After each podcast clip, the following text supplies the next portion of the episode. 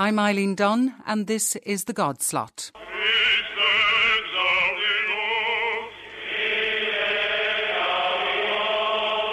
Much is being made of differences of opinion that are appearing on various questions. We shall no doubt have sharply contrasting proposals coming up at every stage in our discussions. There was this wide cleavage of opinion on how Catholic truth regarding the revelation of God should be presented to our own people and to those outside the church. Et benedictio Dei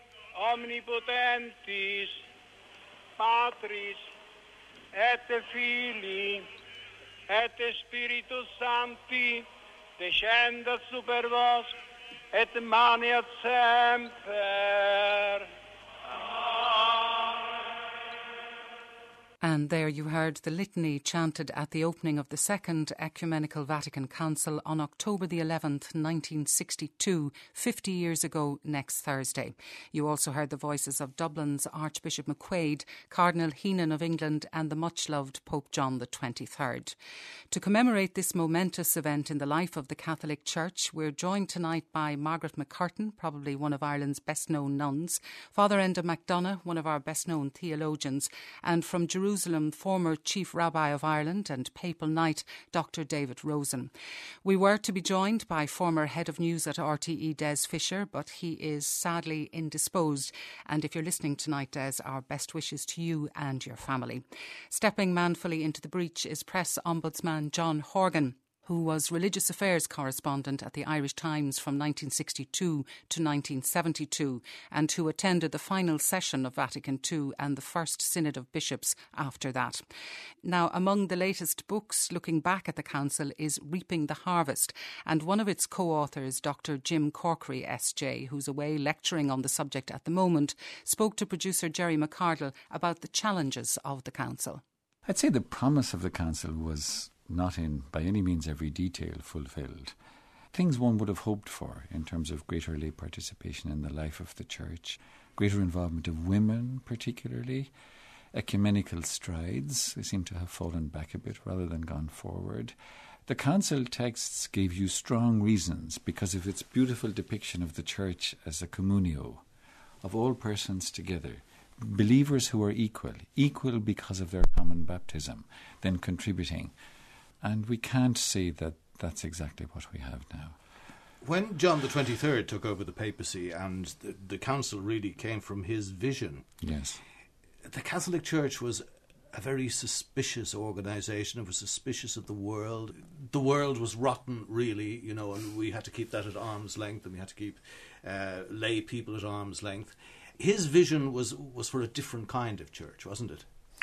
Yes, it was. The interesting thing about John the 23rd, you know, everybody remembers that lovely, smiling farmer. Um, he seemed rather simple, but I would say he was an extremely astute reader of the signs of the times. And also, he was a very astute historian. This was the late 50s, early 60s. The world was changing rapidly you know, think of air travel, think of the end of colonialism, you know, in many countries, think of uh, technical and uh, developments, think of space travel and so on, think of the political situation. I mean, this man knew that the church had somehow become out of touch with people's lives, and he had two adjectives that were predominant in his mind for how the council should be pastoral and ecumenical. They're the opposite of hiding behind being defensive, staying at home, not dialoguing. To be pastoral is to be caring towards and open to others. Remember also, he spoke about applying not the medicine of severity, but um, of mercy, I think it was. And ecumenical, I mean, from the outset, he wanted the council, I mean, to take into account, as they were known at the time, as the separated brethren. So um, this is very difficult to not see as a big attitudinal change vis a vis a defensive posture. Um, that was indeed the way the church had been, certainly since Vatican I. Maybe for good historical reasons, but um, John the 23rd knew it was time to change it. And as you said, the council came from him. It didn't only come from an idea that he got, it actually came, he believed, from an inspiration of the Holy Spirit. So he felt bound to follow that. It wasn't entirely unthinkable that there would have been a council at the time. You know, Vatican I had ended uh, hastily.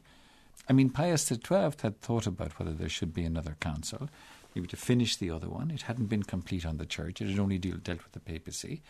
So the question was in the air. But John the 23rd made it quite clear that we weren't going for a council which was to finish a previous council. It wasn't Vatican one and a half, it was Vatican full blown two. At a time in history which he knew was a very sensitive time. Dr. Jim Corkery, SJ. Dr. Rosen, if I can bring you in here, um, there had been previously the decree on the Jews, which didn't achieve what it maybe set out to do, but then came Nostra Aetate, which set out to deal with relations with all non Christian faiths, including Jews, and which was passed and promulgated by Pope Paul VI. What were relations like up to that, and how did they change afterwards? Well, yes, as you say, um, it was a rather turbulent process that led to the eventual promulgation of Nostra Aetate.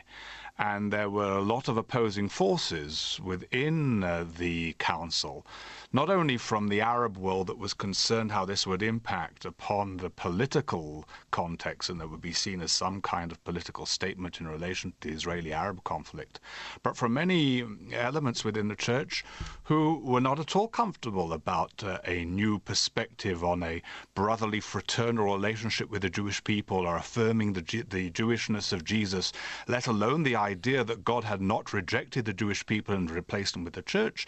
This seemed to be uh, almost, as it were, a betrayal of normative Catholic teaching. So there were some very strong forces opposing it, and it was the force of certain individuals, of course, essentially the spirit of John the 23rd himself, and the determination with which he mandated Cardinal Augustin Bea to be able to move this particular um, issue forward in relation to the Jews that ultimately ensured its triumph. But as you correctly indicate, it was only able to do that by putting it as a clause, in fact, clause number four, within a broader document, which is very important in terms of the relationship with the church and other religions. And while I think and it's not for me to say, but as an outside observer, I think it's an enormously important document for the whole church's relationship with the faith world. It's interesting in terms of discussion until now, even in the initial presentations and even in Dr. Corcoran's presentation, the term ecumenism uh, has been used in a rather limited fashion. Indeed, the Vatican Ecumenical Council is its name, right? But then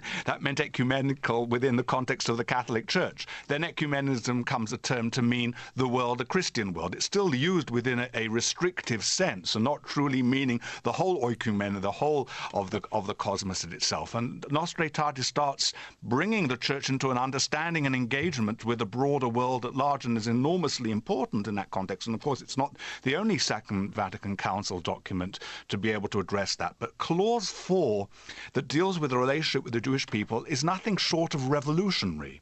In many ways, the brilliance of Nostra Aetate had to wait for John Paul II to find its full expression. And it was, of course, part of the brilliance of the charisma of John uh, Paul II that he understood that we are live in a world of images and of the power of images. And in his visit to the synagogue in 1986 and in his visit to Israel uh, in the year 2000 for his pilgrimage to the Holy Land, the transfer, the, the uh, expression, the internalization, the understanding within the Catholic world and beyond of the enormous transformation that had taken place uh, as a result of the Second Vatican Council and the promulgation of Nostra Aetate became evident. There's no question that as far as Catholic Jewish relations are concerned, this is an enormous success story. Okay, David, thank you for the moment. John, what was your sense of it at the time, covering it, that final session? Um, well, it was. I was only 24 uh, when I went out there. I was uh, a typical product of uh, a Catholic middle class Irish education, uh, which you after you learnt the catechism, you really didn't learn very much. We had a religious education teacher whose idea of religious education was to turn over the pages of the Acts of the Apostles and read them to us in class time. So it was a total earth shattering uh, intellectual and emotional experience, I think, for me. There's a, a huge difficulty in this country specifically because whether you talk about the religious world, about the cultural world, about the global world, for us in Ireland, this was all one and the same thing. Our religious world was, for the most of us, the Catholic world. uh, after the council, uh, when ecumenism was very much the vogue, there was a kind of travelling circus of people like myself and Sean Mac Réamoinn and Canon Gray-Stack from the Church of Ireland. And we'd go around to places and have public meetings. And people would turn up out of sheer curiosity because they had never seen or heard a Protestant in their own locality open their mouths before. Uh, so there, there were these huge cultural um, uh, obstacles to overcome before we even began to get to grips with the kind of thing with ecumenism in the fullest sense, in the sense of not just the other Christian religions but non-Christian religions, and then the whole ecumene, the whole inhabited world. So we were very self-contained, and while this was strength for some people, it was a huge difficulty for others. And as a journalist in Rome, did you feel welcomed at this all clerical affair? Did, did you get that sense of them opening up? Well, of course, the, the thing about Rome was that it wasn't an all clerical affair. The, the, the, the, differences between us all, uh, clerical, lay, theologians, non experts, journalists, you know, these all melted. I can remember having a ferocious argument uh, in a, a, pavement cafe outside St. Peter's once involving Jack Dowling, a well known television producer here, about some abstruse element of theology. And as one of the persons present uh, left and he had to go off to something, Jack said, Who was that? And uh, somebody said, Well, that was Bishop so and so. And Bishop so and so had been dressed in an open neck shirt, and his bishop, his bishop status was totally invisible. And Jack was astonished. He said, They should wear bells around their necks so that we can recognize. but there was this sense of it didn't matter who you were, where you came from, clerical or lay. You know, the conversation rolled on. There probably weren't too many women, though. No, I was in Rome actually the year, the preparatory year for Vatican II, studying there, and uh, it was a Rome that was full of kind of flapping soutanes and long clothed, uh, veiled uh, women. The sisters seemed to be forever a kind of a clerical church, and the kind of open necked uh, bishop that John describes was very, very far from any uh, experience that I remember. Uh, and I think that uh, that's one of the things that, as a historian, I realise about the last 50 years that we were totally overcome, drunk, in fact, by the images of this splendid church. Um, you know, the opening services, these bishops in their extraordinary robes, the Pope in his wonderful vestments, all these pomp and and uh, glory and incense carrying uh, young men who surrounded him, and that that seemed to us the church, whereas in the last fifty years, uh, what has really emerged is. Um, a very ordinary church, you know, where if you go to Mass in Belgium or if you go to Mass in uh, Kenya, uh, you see lay people very often in their work clothes or in their clean work clothes uh, officiating at the Mass in a way that you couldn't have imagined uh, 50 years ago. Talk to me about the liturgical changes, Father Enda.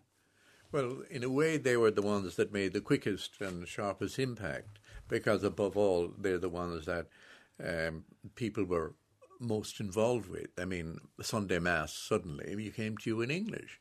You know, people were encouraged and did participate in prayers of the faithful, eventually in Eucharistic ministers, and so on. All that was quite extraordinary uh, it, to people like me who um, had been saying Mass in Latin for more than for about 15 years. My granny was distraught. She couldn't say her rosary anymore. yes, that was the other thing, you know, that, that the rosary went by the way, and, you know, and they. Cushing had a line about it that it was great, he said. But on the other hand, Cardinal Cushing of Boston, he said, that I understand, he said, that the men who kneel at the back of the church, he said, they began to look at leaflets and take more uh, interest. But after a while, they got kind of bored too and went back to picking their noses. So it wasn't transformative in terms of the heart or involvement for everybody, naturally. But it was a very significant. Uh, but it didn't somehow then go beyond that. I, I think in in many ways it did, you know, but it it didn't seem to me to issue into on the one hand any deeper sense of prayer for most of us, you know, or on the other hand, for any deeper sense of mission. one of the nice, there were nice things though. For instance, it was very small but very simple, and that was the changing of the sacrament of anointing, which was really a kind of getting you ready for death sacrament, to the sacrament of healing, which, you know, applied at a whole range of levels for people. And, you know, you didn't have to be, as it were, terminally ill to receive the sacrament of healing. Now, the sacrament of healing was also, of course, part of the whole healing mission of the Church. Interestingly, while that sacrament increased in numbers and in depth, I think, the sacrament of confession about which we have been talking declined spectacularly. Once you got in English the penitential rite in the Mass, people didn't see the same kind of need for private confession because the whole Mass itself was a kind of a healing and reconciling event, and they didn't see the need for that. One good thing that did happen as well, the, that the Mass became not so much the uh, recall or representation of the death of Christ, but it included the resurrection and was a community event. Margaret, you wanted to come back to the notion of globalisation. Globalisation really focused the church on uh, parts of the world where it was young, vibrant, very different culturally. And maybe, as Enda was talking there, I was uh, speculating that perhaps we concentrated a kind of navel gazing too much on the English speaking church. And in fact, the exciting things were happening in Latin America, the whole liberation theology that came up so rapidly, the uh, inability of a European centred Vatican to be able to even understand uh, the, the, the wonderful cultural expressions that were coming from the South. And I think that to me is the biggest change in the last 50 years that the uh, South somehow is where vitality is, where innovation, where creativity is, where they're not bothered about issues of uh, sexual abuse or uh, procreation, you know, that it's a whole different world that is struggling with justice and with the uh, man's inhumanity to man and indeed women's inhumanity as well to women, uh, if you could put it like that. And that um, this idea like that there is a, a, a kingdom of peace and justice and uh, of uh, following the Beatitudes actually lived out in parts of the world now, unfortunately, time is catching up with us, so I want to come to each of you for a final comment. Do you think, or do you get a sense now that there's a rowing back, and how do you see the future? David, can I bring you in first? With pleasure, even though it's rather presumptuous of me to comment in this regard, especially with my esteemed colleagues uh, here to be able to give their insights. But um, it seems to me that we are at a particular stage where uh, the interpretation of Vatican II is now uh, a matter of significant debate, but there is a difference between the liberal segment within a church and a conservative segment within a church, the latter wishing to emphasize, to portray Vatican II as a continuity of the church, uh, to embrace John 23rd's use of the term aggiornamento, updating, to indicate that there is just, if you like, an amelioration or an introduction into a new reality of the age old institution and its particular teaching as opposed to those who view Vatican II as a caesura, as a rupture, in which there was a radical transformation in terms of the Church's self understanding and its relationship. Again, if I may come back to my own hobby horse, the irony of this is that one of the few issues that completely unites uh, the conservatives and the liberals is the attitude towards the Jews.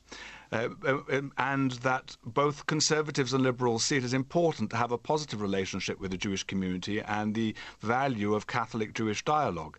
But there's a different approach. One, the liberal approach, I call a horizontal approach, which is we have to open up our embrace to the world at large, and the Jews are the first immediate close to us in terms of our own particular history, and therefore they're the first in the embrace. But it's not a qualitative difference. Whereas the conservative approach, if you like, which I call the, the vertical approach, is that there's only one true church in effect. Even though we've got to be a little more accommodating towards the rest of the world, they're all into some degree in uh, some uh, of error to a greater or lesser degree. But uh, the Jews are the roots of the church, and therefore there is relationship with the Jews which is unlike any other kind of relationship. Father Enda, how do you see it? It would seem to me that the the labels we adopt, like liberals or progressives and conservatives, are a bit uh, confusing because the developments in the church itself that are sometimes seen as the most radical were based on what was called by various theologians and by the Pope himself the ressourcement, returning to the very earliest uh, uh, roots of the church in in biblical terms, in in tradition, uh, historical tradition terms, and so on. So that the liturgical renewal, for example, began with very conservative people going back to the early history and discovering what we then took into the community meal, the, the use of the vernacular, all these things that came in, dropping many of the accretions and additions and so on. And this applied more widely, so that the two kind of ideas that came out of the John the 23rd vision of going back to the sources. That's a very conservative and properly conservative because you have to return both to the Jewish people and to Jesus Christ in order to be true or authentic. On the other hand, you have to confront the modern world. And that was the aggiornamento bit. Now, I think how people mix these is part of what of the division we have. But the second problem is who has the power? And it seems to me that one of the great weaknesses of the contemporary church is that it's still seen in many ways as a power game by the people who have allegedly the power in the name of Christ and by the gift of the Holy Spirit and so on. But that power is too easily a political, worldly power and is not the kind of service ministry that Jesus embodied and that the saints and all the best people in the church. Margaret? If you listen hard, you certainly can hear things growing. Uh, such as uh, the um, growing understanding, you know, that the, uh, the, the world is in crisis from the point of view of environment, and that the church is really not participating in that in any great uh, dramatic sense. And part of the explanation for that, of course, is what Enda has just said that they're so busily engaged at the top in power games that they're not actually hearing the grass grow. Uh, the other thing that's very interesting, because I think it is a valley period, is that vocations have dropped. And um, I hope I'm not being arrogant, but uh, it seems to me that the kind of vocations that are coming into the seminaries uh, don't seem to be those ones that will have the leadership qualities, say, of uh, Bishop Charles Borromeo after the uh, Council of Trent and these extraordinary uh, lay people that emerged like Vincent de Paul. Final brief word to the layman. I think the greatest break on the embodiment of what happened at Vatican II in the Church has been, over most of the years since then, uh, an unnecessary and misplaced worship of the Church itself by those people who are most involved at the top of it. There we have to leave it. Sincere thanks to John, to Margaret McCurtain, to Father Enda McDonagh, and in Jerusalem to Rabbi David Rosen for a very stimulating discussion. Uh, Rabbi Rosen, can we say Chag Sameach for the Feast of Tabernacles? And thank you for joining us from Jerusalem. Thank you very much indeed. God bless you all. Before we go on Tuesday night at a quarter past 10 on RTE1 television, Gay Byrne returns with the first of a new series of The Meaning of Life and an extended special in which the former President Mary McAleese talks with remarkable candour. We'd also like to send our congratulations to Most Reverend Dr. Richard Clarke, who's been elected Church of Ireland Archbishop of Armagh and Primate of all Ireland. Congratulations too to Michael Kelly, who's become the new editor of the Irish Catholic newspaper. Listeners are always welcome to comment. Our phone number is 01 208 2039. Our email address, godslot at rte.ie, and the postal address is the Godslot RTE Radio 1 Dublin 4. We'll be back next Friday at the same time with our more usual mixed bag. So Gadishin, Gugudi Jieship. Cause I gotta have faith. I gotta have faith. Because I gotta have